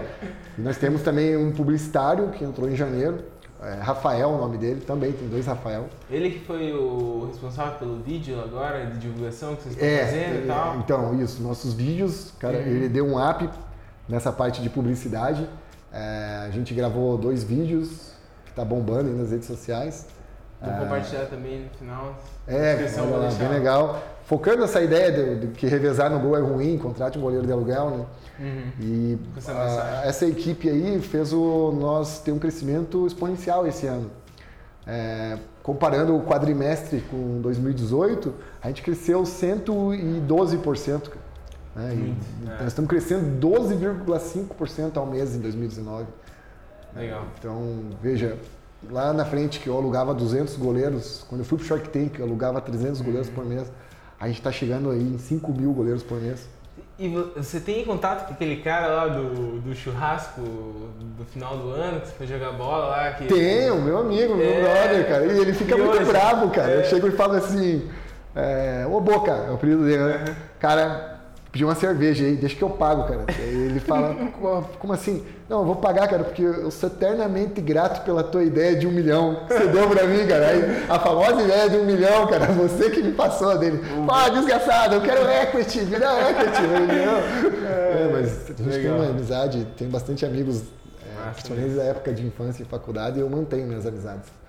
E, assim, se for pra analisar o saldo entre a expectativa e a realidade hoje de tudo isso que você comentou, uhum. tal, do crescimento, você acha que foi mais positiva ou mais negativa? Cara, foi positiva, mas eu sou exceção, tá? Eu tive momentos muito difíceis, mas uhum. só que talvez a minha vida foi moldando eu pra, pra conseguir conviver com esses momentos difíceis. Uhum. Eu percebo assim com o meu sócio, ele não é tão avesso a, a situações a, críticas. Ele já fica mais abalado, né? Por causa que a vida dele foi diferente da minha. Eu nasci numa família pobre, é, perdi meu pai quando eu tinha onze anos. A minha mãe era faxineira. Uhum. É, é, o poxa, teu irmão, quando você perdeu ele, você tinha quantos anos? O meu irmão, já, meu irmão ele não convivia conosco, né? Ele era filho de outro casamento. Ah, tá. Mas eu tipo, já, já tinha uns vinte anos assim, quando ele faleceu. Anos, é, ele não convivia. Mas as minhas irmãs, as outras, são cinco mulheres. Sim. Eu sou mais novo, elas sempre conviveram com a gente. Então, nós, uma família bem pobre, é, graças à Universidade Federal, estudo público, eu consegui entrar numa universidade, né? Eu estudei em escola pública a minha vida toda. E até conto, cara, meu primeiro emprego é, foi no, no frigorífico dos meus primos. Meus primos têm um frigorífico famoso aqui em Curitiba. É. E eu fui lá pedir emprego. Eu falei, pô, esses caras vão me botar pra não me dar meu trabalho. Eu tinha dezesseis anos de idade. Estava no ensino médio ainda, aí fui, estudava de manhã, daí fiz matrícula para estudar à noite, para trabalhar durante o dia. Aí meus primos, não, vou te dar um emprego. Eu achei que eles iam me colocar para trabalhar no escritório, por ser parente. Cara, eles me colocaram para carregar porco, né? Carregar porco, fazer embalagem de carne. Nossa, eu saía na rua do trabalho, cara, voltando para casa, uhum. os cachorros na rua, eles iam atrás de mim, cara. E não tinha banho que tirasse aquele cheiro de porco que eu sentia no meu corpo. Não tinha banho, cara. É... Aí os cachorros vinham atrás, cara. E era bem difícil. Eu tinha que pegar o primeiro Interbairros aqui, o primeiro ônibus de Curitiba, porque o expediente lá começava, acho que quinze para as seis da manhã. É, frio aqui, né? De madrugada. E, cara, impressionante. É, é, esse horário, cinco horas e cinco e meia da manhã, que você pega o primeiro ônibus, não sei como é que tá agora. Uhum. É, é, era o primeiro ônibus que passava na frente da minha casa, eu pegava, veio lotado, cara. Veio lotado, lotado, lotado, que é a galera que tá indo trabalhar, cara. E essa galera, desculpe, tá, mas é feia, meu. É uma galera feia pra caramba. E daí conforme vai chegando perto do meio-dia, o pessoal vai ficando bonito, cara. Vai ficando mais bonito. E uma vez eu tava no ônibus e entrou um senhor, cara, e ele foi passar e a bolsa dele engatou na catraca. E a marmita caiu no meio do ônibus. Meu Deus. E abriu, cara. E o bife pulou e caiu no meu tênis, cara. Caiu em cima do meu tênis. E esse senhor olhou pra mim e falou bem alto, cara. Falou, se fosse um ovo, não tinha caído. Cara, eu não aguentei. Eu comecei a rir, o ônibus inteiro rindo. Aí eu, puxa, cara, que triste, né? Que vida triste. Eu pensei, eu não posso ficar nesse trabalho. Não dá. É, mas eu não sabia fazer nada. Eu uhum. não sabia fazer nada. Aí eu cheguei pra minha mãe, minha mãe era cobradora, minha mãe sempre foi doméstica, faxineira, ela, uhum. ela fez de tudo, minha mãe foi sacoleira, foi viajar pro Paraguai, tudo, foi feirante, e nessa época ela era cobradora de ônibus. E ela, eu perguntei, mãe, quanto que um cobrador de ônibus ganha? E ela falou o valor na época, não vou me lembrar, e era bastante dinheiro pra mim. Uhum. Falei, nossa, meu, se eu ganhar isso por mês, eu tô muito bem, vou poder comprar minhas, meus tênis, vou poder ajudar em casa, né? É, e, e lá no, no, no frigorífico, no açougue, eu ganhava acho que cento e cinquenta reais, alguma coisa assim, cara. Ah, era, era bem pouquinho. Aí minha mãe, eu falei, o que, que eu preciso para ser cobrador de ônibus? Aí ela falou, oh, você tem que fazer um curso, que é o curso de, de, de, de habilitação para ser cobrador de ônibus coletivo. Uhum. Aí eu falei, beleza, vou fazer esse curso. Daí pedi demissão lá no frigorífico, fui fazer o curso numa semana. Daí enfrentei outra realidade dura. Cara, as pessoas lá estavam desesperadas por um trabalho. E no curso eles davam para... O curso durava o dia todo, eles davam para nós um pacotinho com quatro, cinco bolachas, uhum. dessas água e sal, e chá, e cafezinho. Aí tinha gente que comia aquilo Era tipo, tipo alimentação, um almoço. Ah. E tinha outros que eram pior, que eles guardavam a bolachinha e não comiam nada, porque a bolachinha ele ia levar pro filho. Meu. Deu, nossa, meu, que desespero. Aí no curso de cobrador de ônibus, você aprende lá boas maneiras de atendimento. Diz que o cobrador tem que estar sempre sorrindo, ele, o motorista. Isso não é verdade, não, né, cara? Na prática não é verdade. É, aprende a matemática básica, né? Subtrair, vale, multiplicar, dividir, né, tal. É, primeiros socorros. E no último dia eles ensinam um segredo, tá? Que eu vou contar para vocês. Esse aí segredo é, que todos os cobradores de ônibus do mundo detêm esse segredo aí, que é o, o sucesso deles, cara. É deixar a unha do mindinho crescer. Cara. Você tem que deixar a unha do mindinho crescer. Sabe por quê? Pra pegar a moeda pra dar o troco. Ai, cara, pior que eu já presenciei isso. É, cara, do cara, cara pegar cara. a moedinha assim e vai separando. Esse é o segredo milenar, não, centenário, né? Do, centenário. Do, do, dos cobradores de ônibus, deixar a unha do dedinho crescer. Aí no último dia de curso você uhum. recebe, na época, um xerox, que era uma planilha, com todos os endereços das empresas que tem ônibus aqui em Curitiba, né? Uhum. Aí são várias. E, dura, e cada dia da semana você ia é, sete horas da manhã para preencher a famosa ficha de trabalho para tentar pegar uma vaga. Uhum. Eu fui no primeiro dia, na segunda-feira, cheguei lá às sete horas, uma fila enorme, já tinham distribuído todas as senhas. Aí eu pensei, pô, amanhã eu vou chegar às seis e meia, né? Daí eu consigo pegar uma senha. Cheguei às seis e meia, já tinha acabado as senhas. Isso em outra empresa.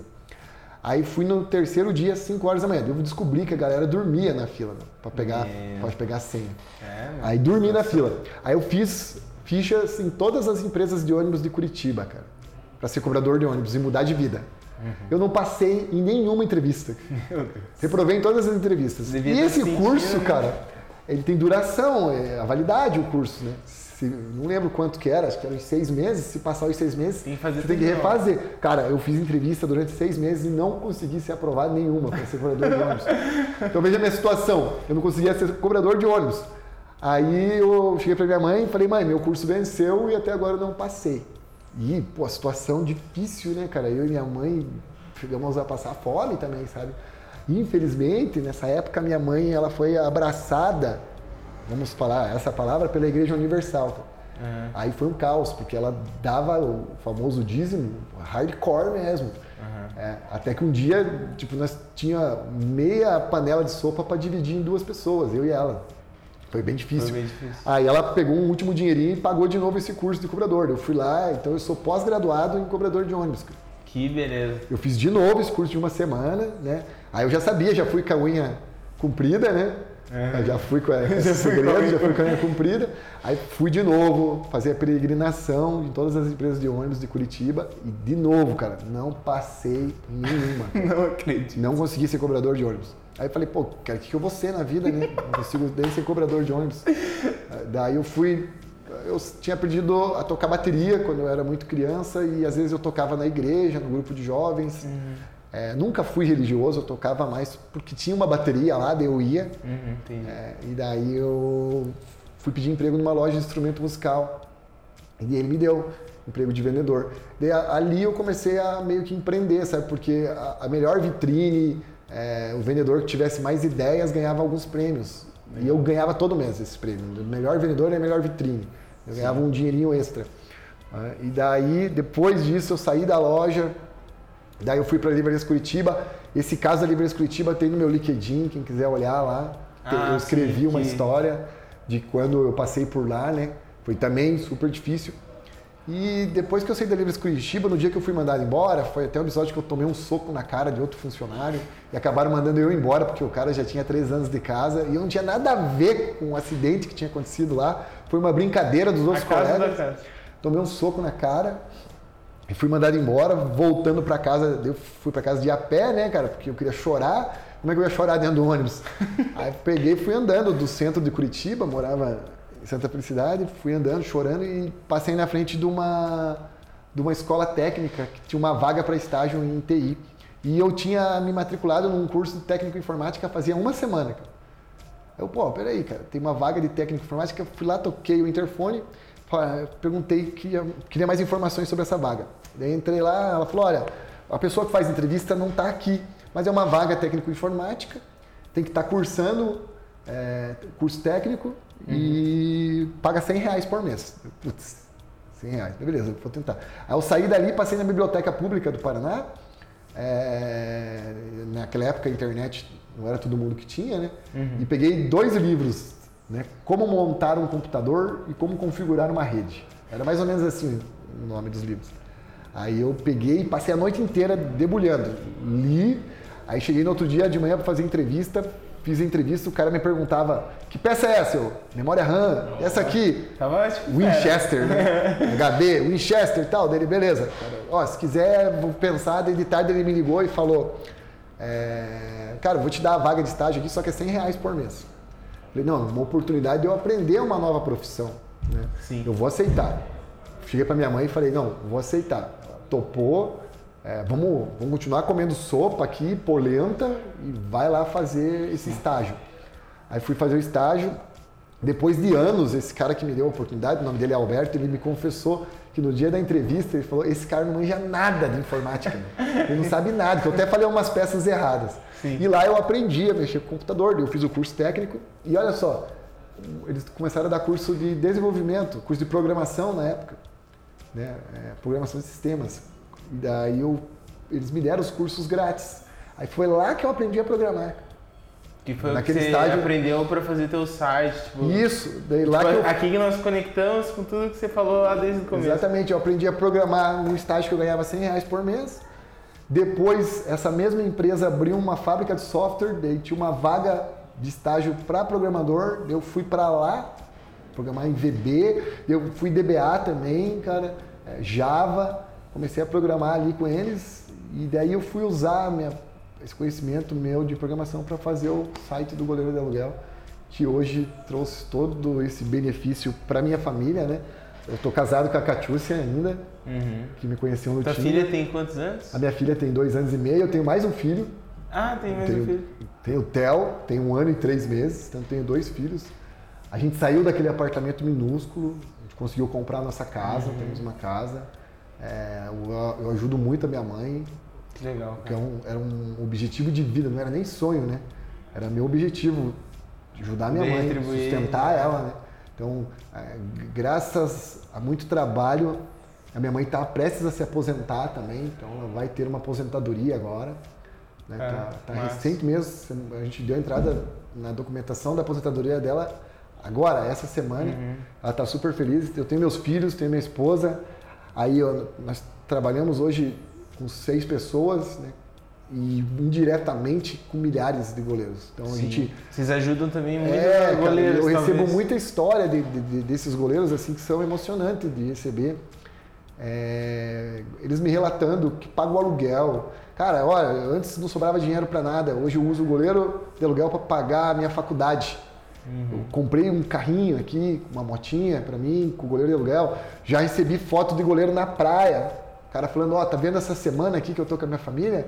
Eu passei o ano todo jogando e eu pegava meu décimo terceiro e era pra pagar a dívida. Uhum. Agora eu passei o ano todo jogando, paguei as dívidas com meu décimo terceiro, mas aluguei uma casa na praia.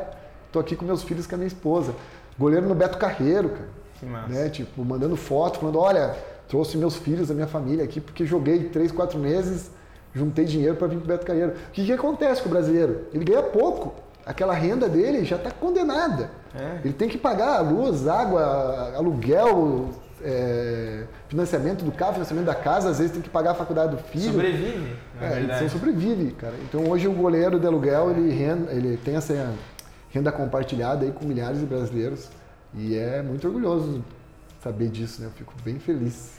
Massa, cara, massa. Às vezes eu nem tenho noção disso, sabe? É, tipo, tipo foge do controle, né? É, não, não, então, não às tem. vezes eu encontro... Eu continuo jogando, né? Eu vou na quadra, eu não falo quem eu sou, mas os goleiros, alguns me reconhecem. Aí os caras vêm tirar foto, vêm falar o que tá fazendo com o dinheiro. É, eu até postei esses dias no, no, Instagram, no Twitter nosso, que um goleiro veio e falou, ah, eu tô fazendo a minha poupança...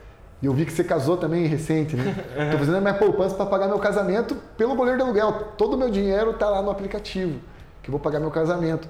Eu falei, não, não, cara. Toda vez que der mil reais no nosso app, tira e faz um C D B, cara. Faz uma aplicação, uhum. né? Usa, até passei, não vou fazer propaganda do app, passei outro app para eles, falei, usa esse aplicativo, você pega, transfere para ele, e daí você aplica, e daí o teu dinheiro não vai estar tá parado, vai estar tá rendendo. Ele, ó, oh, beleza, daí mandamos no Twitter, ó, oh, aqui no Goleiro de Aluguel tem até dica financeira, meu. Legal. Cara, só pra fechar, assim, é... tem alguma, alguma coisa que te ajudou, então, nesse... esse processo como um todo, tipo, alguma indicação, livro, filme, sei lá, whatever. Uhum. Que... Cara, o que me ajudou muito foi conversar com as pessoas, né? Uhum. É, então, façam isso. Conversem, contem quais são seus sonhos, quais são suas ideias e quais são seus problemas. Com o máximo de pessoas que você puder, né? Que elas vão te ajudar.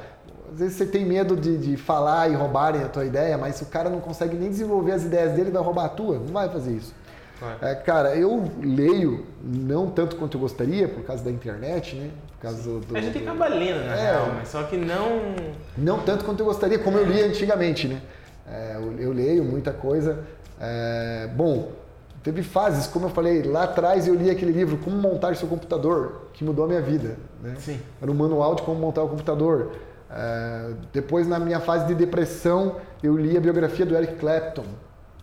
Né? Poxa, eu vi toda a trajetória dele envolvido com drogas, ele, o cara que tinha muita grana, perdeu tudo, começou de novo pequeno, subiu, desceu, é, não morreu, uhum. Teve um momento da vida dele que ele tinha que ficar, a única coisa que ele tinha que fazer era se manter vivo, tipo, né? E eu tava nessa fase, sabe, eu tava Sim. muito mal, da depressão, eu falava, não, pô, eu tenho que me manter vivo, que vai mudar, vai rodar, é, então eu li essa biografia, então eu tenho vários livros.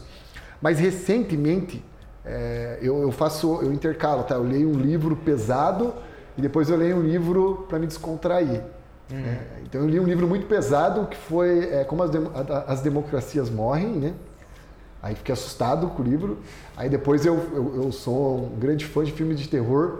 Aí eu comprei um livro espetacular, A, no- a Noite dos Mortos Vivos, cara, da, da Darkside, editora Darkside. Cara, capa linda, maravilhosa, um livro gostoso de pegar, é. Aí distrair, cara. Sim. E recentemente um livro que me ajudou a mudar a, ano passado e começar a tracionar e fazer a empresa crescer desse jeito que está crescendo em dois mil e dezenove, né? Mudar de patamar mesmo, crescer quatro meses, cento e dez por cento, foi o livro da Startup da Real, né, que eu li agora no começo do ano. Já saiu e vai ser lançado de novo agora, que é, esse livro não vai te deixar rico, né? É. É, vai ser lançado agora, no final Segundo do ano. Isso, isso, tudo que eu li lá, eu me identifiquei muito e vi muita coisa real, que faz parte do meu dia a dia, que, que eu tinha medo de enfrentar e de falar, principalmente, certo? Sim. Eu tinha medo de sentar na mesa com outras pessoas de startup e falar, isso que você está fazendo está errado, isso que você está gastando dinheiro, indo viajar para Miami, comprando MacBook, tá errado, cara, com dinheiro de investimento. Eu, eu deixava eles viver naquele glamour de startup. Uhum. E eu achava que eu estava errado, de ser humildão, de, de conter os nossos gastos. Mas é todo o teu contexto, assim, a tua é. história e tal, acho que... Tem... Depois eu vi, não, pô, eu tô fazendo do modo certo, né? Ah. E o resultado a gente tá colhendo. Que massa. Então massa. Eu indico esse livro, eu já falei outros, né? Outros já, livros, cara... É, e pro pessoal de, de, de, de, de startup, um livro técnico, legal... É, o Traction tem é, ele em português, em inglês também. É, aqui a gente estuda todos os canais de tração online e offline do é, Gabriel Weinberger. Legal. Esse é um livro fera para tração de startup. Então, se tiver alguma coisa para ler, não, não vá ler manualzinho de, de, de quem ficou bilionário. Leia o Traction, que ali vai ter uma case parte técnica. De sucesso. Case de sucesso. Não, não precisa. E acordar às cinco da manhã, tipo... Nossa, vai deixar... Cara, eu acordo às cinco da manhã porque eu tenho dois filhos, meu. E eu adoraria poder acordar às dez, onze horas, cara. Daí a gente acaba não dormindo, né? É. Mas é, não adianta nada. Então, tenha esse relacionamento com as pessoas, conversem, faça relacionamento com o pessoal da imprensa. Uhum. Né? A, a imprensa, ela vai te ajudar. Não vai te trazer cliente, claro. Mas existem Sim. vários canais que você pode até estudar nesse livro que vão fazer... É, conhecer até pessoas. Conhecer, tal, é, vão, e vão fazer o quê? Você descobrir qual a melhor forma de divulgar o teu produto uhum. e conseguir vender ele. Massa. Né? Então, eu também estou de portas abertas. Redes eu... sociais, alguma coisa que você queira indicar do Goleiro de Aluguel? É, sigam nós em todas as redes sociais, Goleiro de Aluguel, tem Facebook, Instagram, Twitter e YouTube. Tem o nosso blog também, goleiro de aluguel ponto com ponto b r. Se você tem uma ideia ou está trabalhando uma startup e quiser conversar comigo, fique à vontade, entra lá na rede social, manda recado que vai chegar em mim. E eu faço isso uma vez por semana, geralmente na sexta tarde, eu reservo para conversar com alguém. Porque muitas pessoas me procuram né, para falar de, de várias uh, coisas. Tem gente que tem uma ideia, quer lançar um produto, quer lançar uma startup, vem conversar comigo. E eu não sou aquele carrasco, né, como já aconteceu comigo, de eu ir jantar ou almoçar com outro C E O de uma startup maior que a minha e o cara me detonar, me escrachar, eu até perder o apetite. Não, eu sou mais gente boa. Sabe? Traz um presente aí, traz uma... uma bolachinha, um chocolate, que eu fico feliz. Cara, valeu, valeu mesmo pela abertura. Falou, eu que agradeço.